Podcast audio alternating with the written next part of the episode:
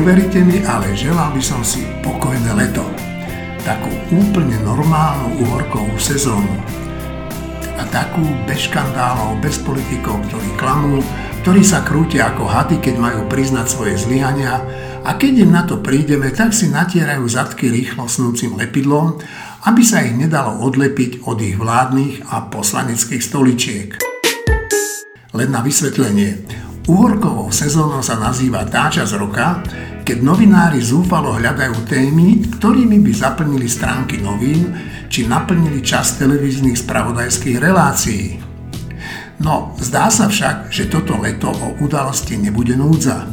Teraz ide len o to, aby tých zlých udalostí bolo čo najmenej. Lenže pravda je taká, že Matovičová hnusová si prázdniny nemieni ani náhodou vziať a my tak budeme musieť v obavách čakať, kde, kedy a v akom počte zautočí na naše dýchacie cesty, aby sa usadila v našich pľúcach a tam v závetri premýšľala, ako nám čo najviac ublížiť. Neviem, či je toto našou väčšnou túžbou po slobode, cestovaní, poznávaní iných krajín, či nejakým druhom ľahkovážnosti, ale faktom je, že COVID-19 uľahčujeme cestu do našich organizmov. Obávam sa, že čo nevidieť, precitneme z tohoto bezstarostného sna a nos a ústa si začneme zase zakrývať. Počúvate týždeň s týždňom a skôr než predstavím svojich kolegov, ktorí tu so mnou sedia, tak sa spýtam Šimona Jeseniaka, ako z ďalekej Malty vníma to, čo sa deje u nás. Šimon, najskôr by som sa ťa chcel spýtať, že čo si si ty na svojej dovolenke na Malte povedal, keď si zistil, že náš pán premiér, ktorý tak vehementne kritizoval všelijakých plagiátorov a podvodníkov, je sám plagiátor a podvodník. Nič som si nepovedal, veď sme o tom vedeli. Martin Mojžiš to v podcaste povedal už niekoľkokrát, že Matovičová, Matovičová magisterská práca je, je na 99% plagiat. Myslím si, že Martin to dokonca hovoril z istotou. Takže to nebolo pre mňa prekvapivé. Ty sa skôr pýtaš na reakciu Igora Matoviča, je to tak? Aj na to, samozrejme. Mne to neprekvapilo. Ja som u Igora Matoviča stratil schopnosť byť prekvapený. Ja by som bol prekvapený, ak by odstúpil. To, to, že neodstúpi, to nie je prekvapenie. To, že sa správa, ako sa správa, nie je prekvapenie. Ja, ja neviem, čo by som musel Igor Matovič spraviť, aby som bol prekvapený. Možno zavedenie rovnej dane možno zníženie minimálnej mzdy, ja neviem, niečo také, aby, som, aby sa mi schopnosť byť prekvapený pri lídrovi Olano obnovila. K čomu to podľa teba môže viesť e, takéto vnímanie svojich prešlapov? K čomu môže viesť vnímanie vlastných prešlapov? Áno. K takej bohorovnosti. E, on povedal, že on odstúpi jedine, on inak priznáva, že je zlodej a že to je škaredé, ale že on odstúpi až potom, čo splní všetky predvolebné sľuby, to parafrazujem, za to sa ospravedlňujem. No ale všetci vieme, že predvolebné sľuby sa neplnia 4 roky, ani 8 rokov, ani dlhšie, takže v príklade Igor Matovič len parafrazoval nášho eštebackého premiéra v Českej republike, pána Babiša, ktorý povedal, že nikdy neodstúpi, tak v preklade do Slovenčiny Igor Matovič hovorí, že on nikdy neodstúpi. Marina Galisová, Michal Olách, Filip Vačko a Tomáš Zemko sa dnes pokúsia vyjaviť, čo majú na srdci, čo ich teší a čo ich trápi. Ja sa volám Eugen Korda a vy počúvate podcast Týždeň s týždňom. Pozor, ak šoferujete, tak si dávajte pozor, aby ste sa večer neocitli v správach našich súkromných televízií. Keď kvôli diplomovke nemusel odstúpiť z funkcie predsedu parlamentu Andrej Danko, muselo byť každému jasné, že po tomto škandále žiadneho politika, ktorý sa dostane do podobných problémov, ani nenapadne, aby z funkcie odstúpil. Dankovi sa podarilo založiť tradíciu, ktorá pravdepodobne prežije ešte niekoľko volebných období. A to veru nie je to, čo by sme si mali želať. Slušnosť bude aj tak naďalej dostávať poriadne na frak. Aj keď musím vlastne povedať, že pani poslankyňa Krištúvková ako jediná vyvodila aspoň akú takú politickú zodpovednosť a keď sa prevalilo, že v škole podvádzala, tak sa vzdala funkcie splnomocnenkyne vlády. Paradoxne za to, aby získala tento post, hlasovali vo vláde dvaja ďalší podvodníci so svojimi diplomovkami, Matovič a Gröling. Hm, to je teda svet. A Matovič potom spolu s ďalšími diplomovkovými podvodníkmi Kolárov pani poslankyňu prehovoril, aby vraj nerobila hambu a tejto funkcie sa vzdala. Škoda, že im nemá kto takto razantne vstúpiť do svedomia. Ja poviem len jedno, mňa už tento seriál o diplomovkách nesmierne otravuje. Ja som dúfala, že už sa skončí.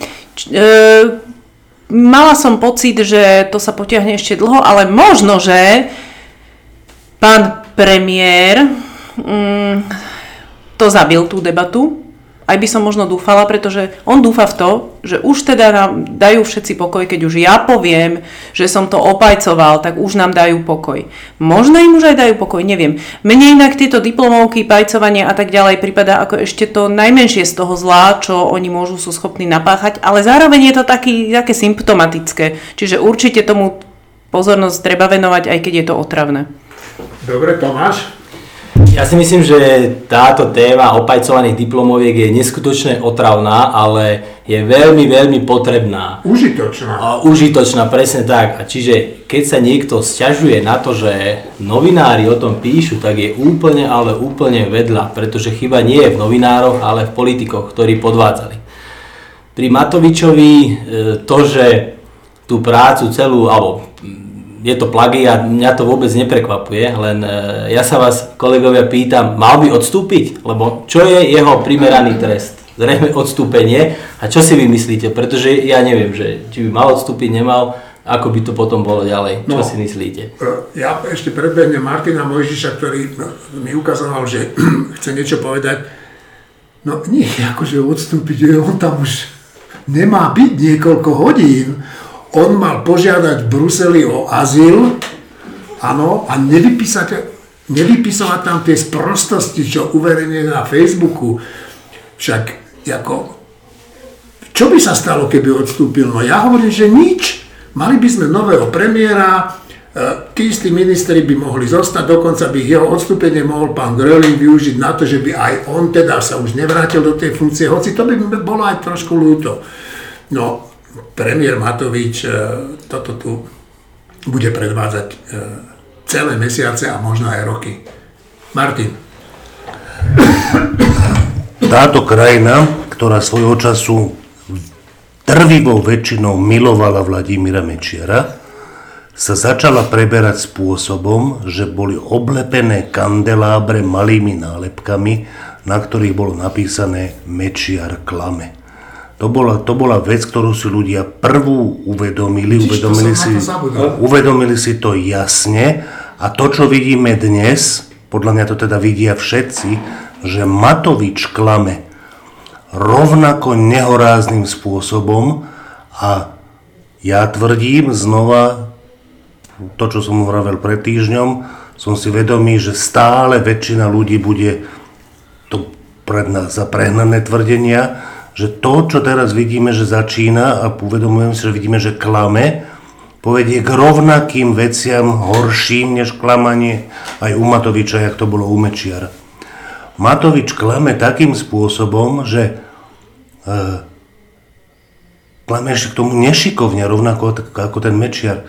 Akože o tej svojej diplomovke rozprával z prostosti typu, že to prepísala sestra kamaráta z jeho ručne písaných poznámok a to ručňom opísal najprv tie knihy a potom to kamarát, ale dokonca dneska akože sa ukazuje, že on je teda horší plagiátor aj ako Gröling, aj ako Kolár, aj ako Danko. Navyše tam to ešte chvíľu vyzeralo tak, že Danko je v nejakom mysle horší, lebo Danko to ani len sám neopísal, kúpil už opísanú prácu, ale tento blbeček napíše na na svoj status na Facebooku, že on vlastne ani netušil, že je tam opísané o tak veľa. No ale ja, ja vidím len jediné vysvetlenie, že ani on tú prácu vôbec nepísal. Že to je plagiát, ktorý ale plagioval pre ňo niekto iný. On to len buď kúpil, alebo dostal, alebo od kamaráta, to už netuším, ale ešte raz, On není, on je naozaj z nich najhorší. Na rovnakej úrovni ako Danko. V Dankov prospech hovorí len to, že to bolo opísané z piatich kníh a toto len z dvoch. No, uh, ja si pamätám vlastne, Martin, čo si ty o tej diplomovke hovoril už pred týždňami a Počúvaj, ty si bol taký Nostradamus, však ty si už vtedy tvrdil, že je to podvod celá tá jeho diplomovka. Ja, ja to viem od neho, to on mne povedal, ale verziu, v ktorej vychádzal on ako podvodník, oveľa menší podvodník, než v skutočnosti sa ukazuje, že je proste to, čo objavila tá Maria Benedikovičová a teda akože klobúk dole Klobúk. pred ňou, uh, je, že tá diplomovka je celá opísaná z dvoch kníh. To, čo on mne hovoril, Matovič, Kedy? osobne v tom čase, keď sme boli, keď sme Na boli na, tej kandidátke, uh, ináč to nebola jeho kandidátka, to bola naša kandidátka, aj jeho, aj naša, uh, tak v tom čase z neviem akých dôvodov mi hovoril takú príhodu, že nechcel sa mu písať diplomovku, tak zobral kamaráta, ja som si pamätal, že s frajerkou, dneska to vyzerá, že so sestrou, asi, mi to, asi som si to ja zle zapamätal, na dovolenku v Chorvátsku, to, tak mi to povedal, že on ich tam zobral, z čoho vyplýva, že Im to im to platil, potom tvrdil, že si to platili sami. Kamarát celú diplomovku mal vymyslenú, lebo bol taká hlava. To ti povedal? Áno, áno, rozprávali ju Matovičovi a Matovič ju to pochopil všetko a prerozprával to a to už tá holka písala, písala do počítača. Akože. Čiže on mne rozprával historku o tom, ako podvodným spôsobom získal diplomovú prácu. V skutočnosti zdá sa, že ten podvod je úplne iného kalibru a ešte oveľa väčší. Miško Olách? Mne je veľmi ľúto, že sa ukazuje, že listy do kukurice Martina Možiša sú pravdivé. Prečo ja som ľúto? Dúfal, že je to ľúto, že, že naozaj je to také zlé. V tom zmysle mi to je ľúto, že naozaj, aj kto možno, že pochyboval, že možno bol Martin príliš kritický, tak sa ukazuje, že bol veľmi adekvátne kritický. Hovorím to preto, lebo nadvezujem na neho. A Matovič tvrdí takú nehoráznú vec. My sme zhruba naraz skončili vysokú školu a nepamätať si, že som z prácu opísal z dvoch zdrojov absurdné, veď diplomovú prácu. opísal, si- My sme mali, na univerzite sme mali povinno 40 zdrojov. E, môžem sa k tomu vrátiť, nekontroloval som, ale také čísla to zhruba muselo byť. Mišo, tam je to, že, že je to nemožné, aby si to nepamätal, ak to sám písal.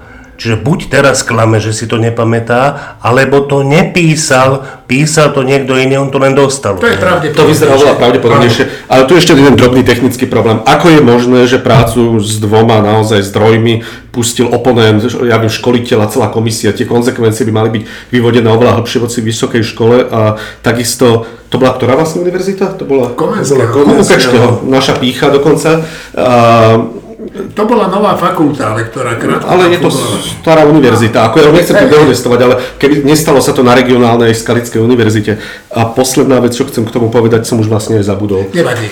Ja by som... Tu, chceš ešte? Áno, tak to máš? E, kolegovia, mňa len zaujíma jedna vec, že či sa toto vôbec prejaví na preferenciách Oľano. Čo si myslíte? Ja si A myslím, čo že je pre mňa dôležité, Ja je, si že myslím, že stúpnú. a, a, ako to vnímajú ľudia, lebo my to všetci tu odsudzujeme, všetci by sme videli najradšej Matoviča odídeného, ale ja som strašne sa teším na prvý prieskum, koľko bude mať Olano. K tomu a k Mečiarovi. Moja žena Saša hovorila v časoch po vražde Roberta Remiaša takúto vec, že keby teraz Mečiar došiel do televízie a povedal, že no áno, zabili sme ho a čo? Tak by sa toto nepohla pod preferenciami HZDS. Matovič, o ktorom si všetci, teda veľa ľudí myslí, že nie je až taký zlý, tento urobil. Ten príklad Sašin s tým Mečiarom bol vymyslený, že keby to Mečiar spravil, tak by sa nič nestalo. Matovič to spravil. Matovič povedal, ten Matovič, ktorý vy, vy, vyskakoval na Danka, oprávnene mimochodom, len to nemal byť on, kto na ňo vyskakuje, tak on teraz došiel a napísal na ten Facebook, že áno, ukradol som to a ešte nám aj naznačil, že to aj niekto iný pre mňa napísal a nestane sa nič. Tak kto je horší, ten Mečiar, o ktorom sme vedeli, že fúha, že ten by aj takéto si mohol dovoliť, alebo ten Matovič, ktorý si to dovolil v školách. Tu je teraz podľa mňa tá hlavná otázka, že čo je menšie alebo väčšie zlo. Je naozaj, mm, aj ty si to naznačil Tomáš, je teraz naozaj menším zlom, aby ostal Matovič o svojej funkcii a naozaj urobil tie reformy, o ktorých hovorí a porazil mafiu a to všetko, s čím on prišiel do vlády, alebo aby, ako si ty aj Eugen povedal, aby odišiel a nastavila sa nová politická kultúra. Lebo podľa mňa tá otázka teraz stojí takto, takto ju formuluje aj sám premiér. Marina? Ja by som povedala, že Keby bol toho schopný toto urobiť, ja by som kľudne povedala, že zostal. Ale všetko toto, čo robí doteraz, vrhá veľkú pochybnosť na to, či je schopný bojovať proti mafii, či je schopný nastoliť reformy a či je schopný urobiť pre Slovensko niečo dobré. No, ešte Martin. To, toto je našťastie otázka, na ktorú dostaneme odpoveď, pretože Matovič celkom určite neodstúpi. Dôsledky jeho vlády si všetci vyžereme a budeme vedieť, že aha, lepšie by bolo vtedy, keby odstúpil. Som si tým dneska už úplne, úplne istý. Chceme aj takýmto spôsobom dokázať, že ako koalícia sme to pred voľbami mysleli vážne. Keď sme hovorili o tom, niektoré z našich politických strán, že postupne pri predstavení tých opatrení budete vidieť, ktoré, že nedovolíme rušiť sociálne opatrenia a vládu, ktorú slubujeme, ktorá po voľbách príde, bude vláda, ktorá bude robiť eh, sociálnu politiku naozaj adresne. Taký, že od budúceho roku, od januára, budú mať eh, tehotné matky od 4. mesiaca tehotenstva, ktoré študujú alebo eh, predtým pracovali, alebo matky, ktoré majú národnú materskú dávku, budú mať príspevok 200 eur mesačne až do obdobia, kedy prejdú na materskú alebo rodičovskú. Toto bola krátka ukážka z tlačovej konferencie, na ktorej premiér a zástupcovia koaličných strán prezentovali, na čo všetko minú 500 miliónov eur. Kolegovia, čo na to hovoríte? Filip, čo ty na to? Ty si expert na tieto veci u nás v týždni. Že vyzerá to tak, že Matovič sa snaží predbehnúť Fica zľava, aj keď kuctí mu, je to, kuctí mu to, že uh, nie je to žiadne prekvapenie, proste, že už pred voľbami hovoril o tých bezplatných autobusoch a neviem o čom.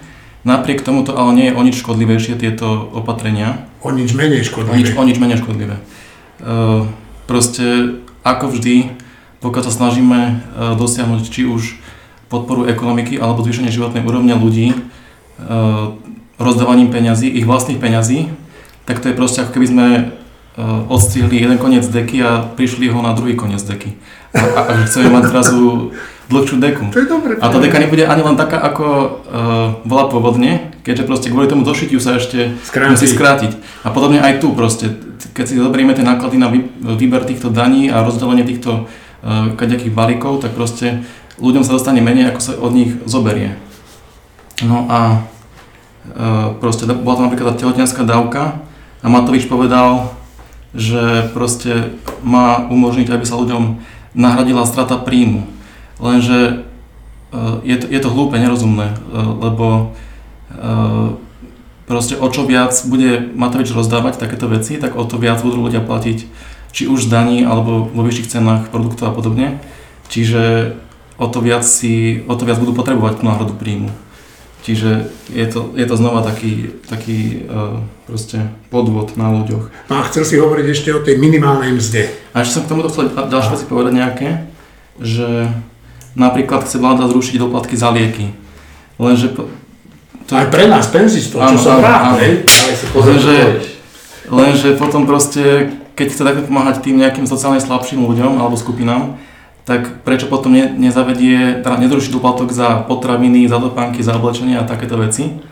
Proste znova je to len nesystémové opatrenie a ktoré v dlhodobom hľadisku len tú chudobu zvýši, čiže opäť zvýši potrebu takýchto ďalších opatrení. Uh, a zaujímavé je aj to, že toto malo byť ako, ako keby také zadarmo, že hovoria, že občania nezaplatia, lebo my ušetríme na ministerstvách 10% alebo na úradoch, na úradoch 10%, lenže uh, poprvé je to také, teda v lepšom prípade je to uh, taký marketingový podvod, že proste ak už oni vedia, že kde ušetria, tak prečo čakajú na spustenie toho balíčka a prečo nedajú rovno peniaze uh, z toho ušetrenia ľuďom naspäť, podobne nižších daní. A zase ak nevedia, tak je to podvod proste, že oni hovoria, že to budú financovať z tohto a nakoniec zvýšia kvôli tomu dane. A aj Rada pre rozpočtovú zodpovednosť sa vyjadrila k tomu, že proste je veľmi rizikové e, očakávať naplnenie týchto týchto úspor a vykrytie tohto. A ešte by som na poslednú vec k tomu povedal, že to, ani, to je ešte horšie, ako že ľudia si to platia z vlastných peňazí. Keďže teraz prichádza zrejme najväčšia ekonomická kríza od, ja neviem, od novodobej histórii Slovenska, tak, a zároveň sa aj štát bude viac zadlžovať, tak sa bude musieť zadlžiť o to viac, o čo viac bude financovať takéto projekty. Čiže to ani nejde, to nie že sa budú podplácať občania z vlastných peňazí, ale budú sa podplácať z peňazí ich budúcich, alebo z peňazí ich detí, proste za nich z budúcich daných detí. Dobre, k tej minimálnej mzde sa dostaneme o chvíľku, lebo Marina chce niečo k tomu povedať. No, je to bohapustý marketing Matovičov. E, keď sa pred voľbami volalo, e, že Fico je populista, tak asi sa ešte nevedelo, čo nás čaká, alebo sa to neočakávalo, že to bude až také hrozné, ale čo sa týka tohto, tak e, z môjho pohľadu Matovič úplne prekonal Fica. Tak... A už len za toto by som ho poslala niekam. Dobre, Tomáš? Akokoľvek nesúhlasíme s týmto balíčkom, nezrujnuje ekonomiku, to povedzme na rovinu. Žiadna katastrofa podľa mňa z tohto balíčku nehrozí. Čo je podľa mňa oveľa dôležitejšie je, ako vláda e, bude narábať s miliardami z Európskej únie. Čo s tými spraví, či ich takto balíčkovo prejeme, čo by bol už potom veľký problém, alebo či sa produktívne investujú. Toto je pre mňa zásadná otázka.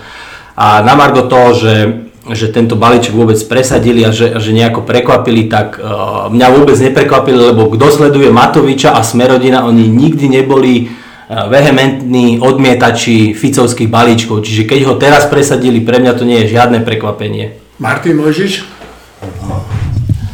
Ja ešte k tomu, že prečo, prečo je celkové Matovič, nematovič, Fico, nefico, tento typ politiky asi zlý a škodlivý, je nielen kvôli tomu, že to je marketing a prešívame jednu časť deky na druhú časť deky, ale čím viac peňazí zoberieme ľuďom a rozhodnú ministerstva a štátni úradníci, na čo sa tie peniaze použijú, tým menej signálov vyšle použitie tých peňazí výrobcom, že o čo je záujem.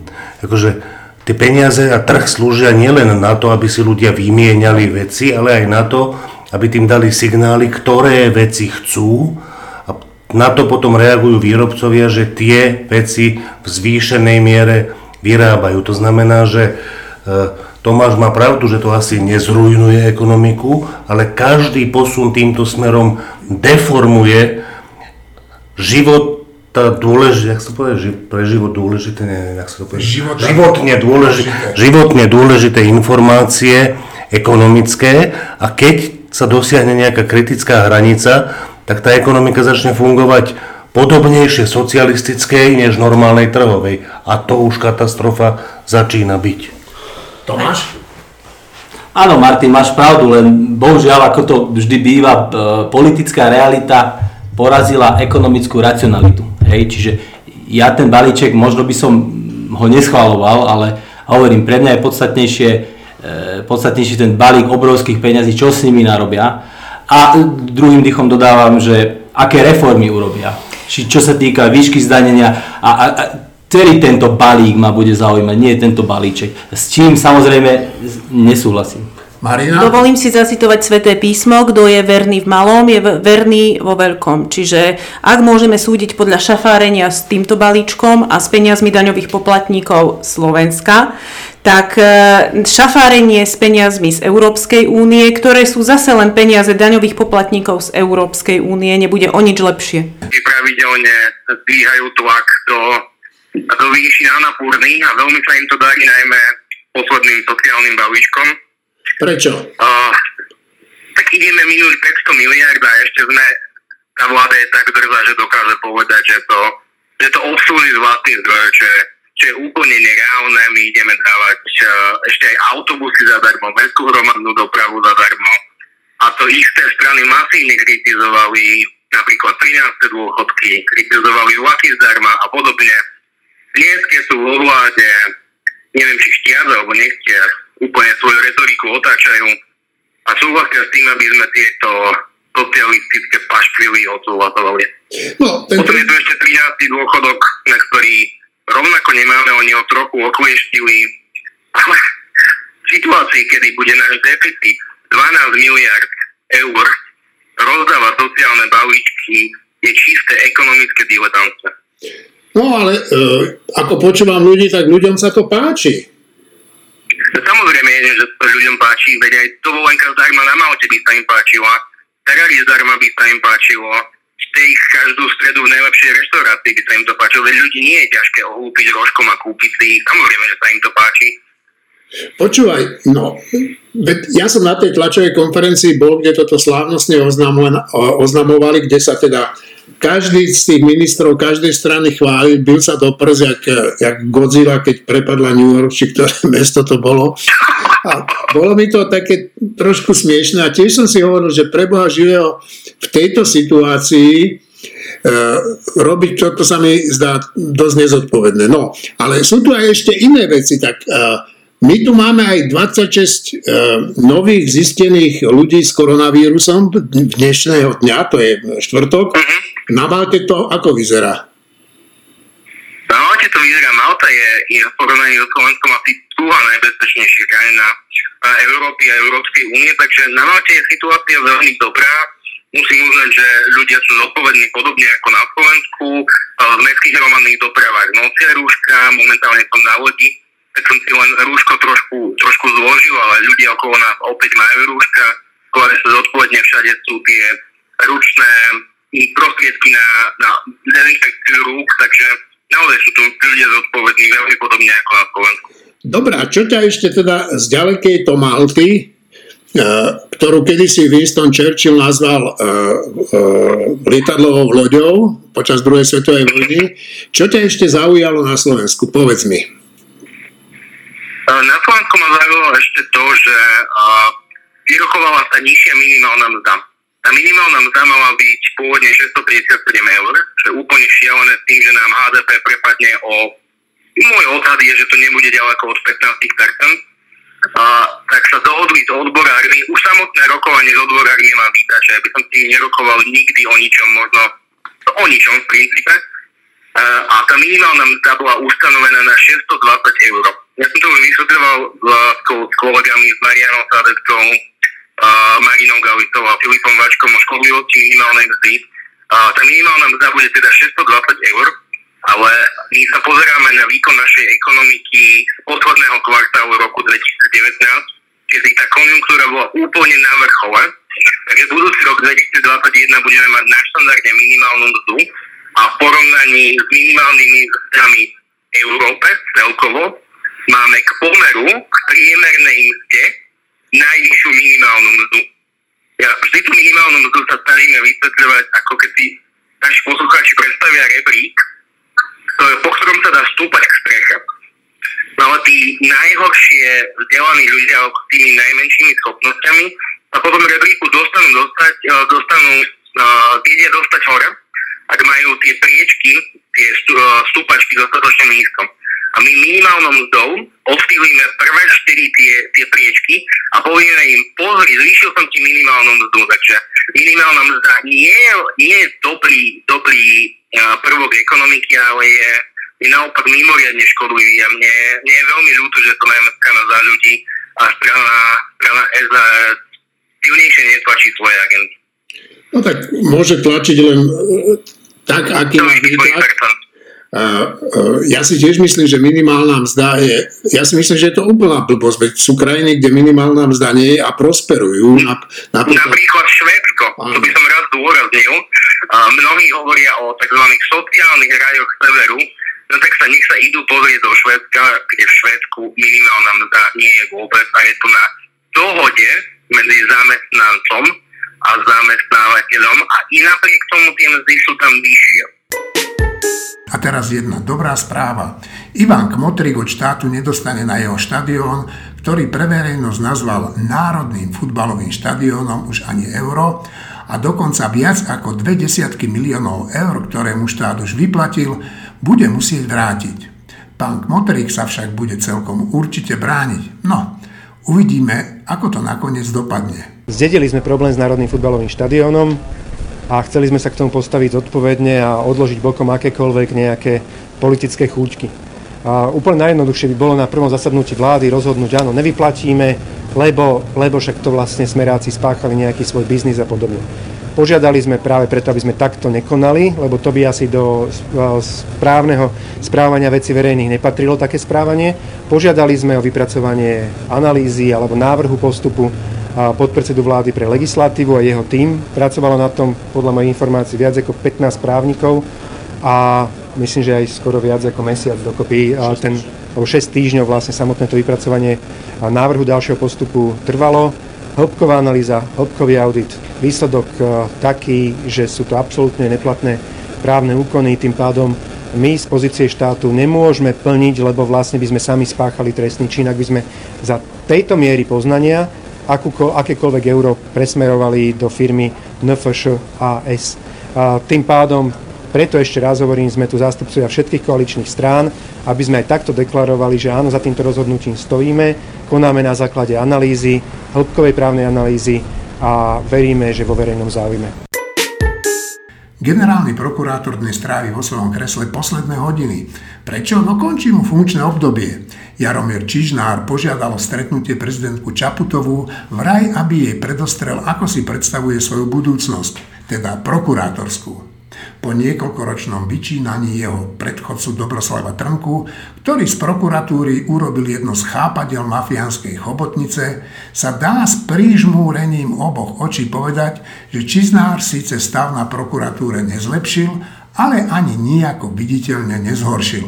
No, uvidíme, čo všetko sa o tejto inštitúcii a jeho šéfov dozvieme po voľbe a nástupe nového generálneho prokurátora. Tá sa má uskutočniť niekedy na jeseň a tak je možné, že rozpútavač pekla Jaromír Čižnár bude ešte nejaký ten týždeň šéfom všetkých prokurátorov. A teraz obľúbená téma. Evergreen našej parlamentnej politiky, hýčkané, ale zároveň nechcené dieťa, stred dvoch svetov, téma, pri ktorej niektorým kresťanom neprekáža spájať sa s fašistami. No hádajte, čo to je. Predsa interrupcie. 16 poslancov Oľano a jeden zo strany Sme rodina hlasovali za návrh, ktorý do parlamentu predložili Kotlebovci. Ako to slušne okomentovať? No už žalúdok sa mi dvíha. To sa fakt nehambia hlasovať za zákon na ochranu nenarodených detí, na sprísnenie potratov z dielne partie ľudí, ktorí neprekážajú pece vo Sviečime či naše slovenské vápenky, do ktorých zaživa hádzali naši domáci fašisti živých ľudí, zjavne neprekáža keďže som v redakcii za najväčšieho katolíka údajne, tak budem sa k tomu vyjadrovať ako prvý, lebo ja sa necítim. Hej, ale dobre, to trošku na odľahčenie len. Um, najprv začnem takto. Vôbec pre mňa hovoriť o potratoch rovnako ako o eutanáziách uh, považujem v, v, takomto verejnom priestore skoro až za niečo nemorálne. Ja, si, ja som presvedčený o tom, že každá žena sa musí vedieť rozhodnúť, alebo by sa mala rozhodnúť v prvom rade podľa svojho svedomia, alebo obi dvaja rodičia prípadne. Súčasne som presvedčený aj o tom, že e, usmrtenie nenarodeného života, plodu, z ktorého sa vyvinie ľudská bytosť telom, dušou, myslou, slobodnou vôľou, je vždy zlom. A zároveň je úsilie umenšovať toto zlo, každé úsilie dobré, pokiaľ ho pokiaľ sa samozrejme dá dôverovať tým úmyslom. E, v parlamente ty si hovoril, že je niekoľko návrhov zákona.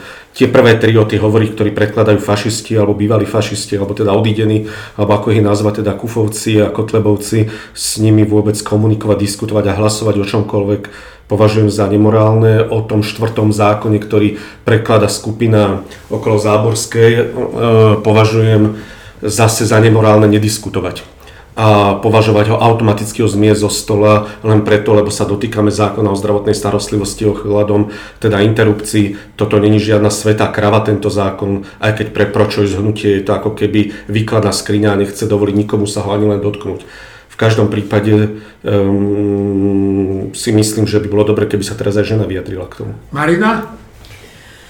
E, takto, na jednej strane si nemyslím, že ženy sú jedinečne kvalifikované o tom hovoriť. E, na druhej strane e, musím povedať, že máme, sme v odlišnej situácii ako muži. Ale no to napr- určite.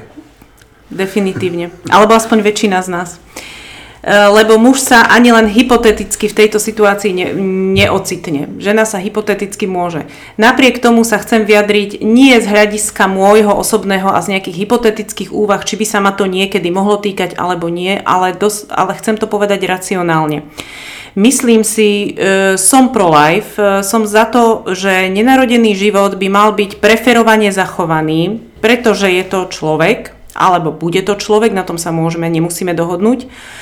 Problém je v tom, že v tejto oblasti nie je možné mať dobrý zákon, pretože táto oblasť je tak neskutočne ťaživá, naplnená rôznym typom bolesti.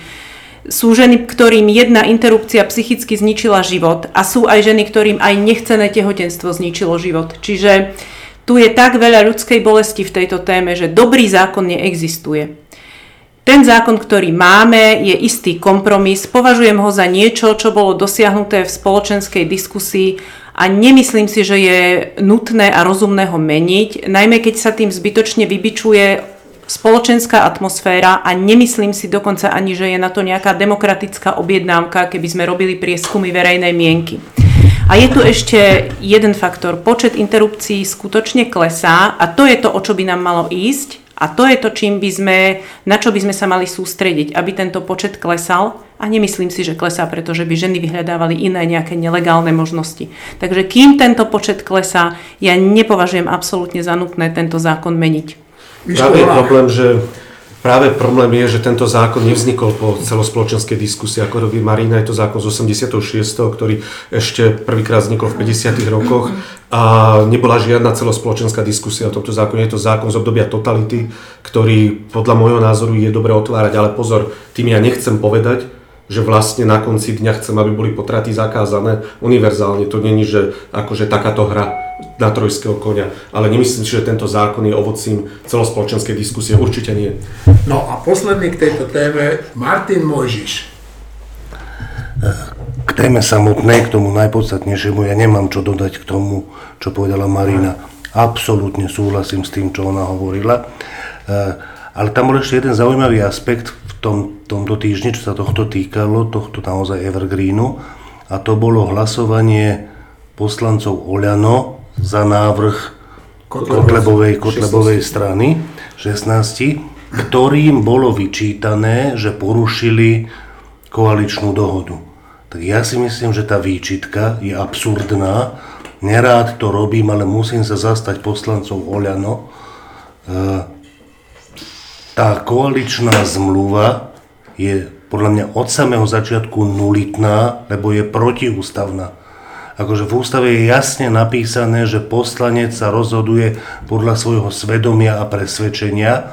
Ak je ich svedomia a presvedčenie také, že sú za ten zákon a nevadí im, že toho predkladajú kotlebovci, tak sú podľa ústavy povinní podľa toho svojho svedomia a presvedčenia hlasovať a chujoviny typu koaličnej zmluvy do toho absolútne nemajú čo rozprávať. No, včera to úplne jasne povedala aj pani Záborská, e, že ona hlasovala podľa svojho vedomia a svedomia. Ja jej dávam za pravdu a vám, milí kolegovia, ďakujem, že ste tu boli.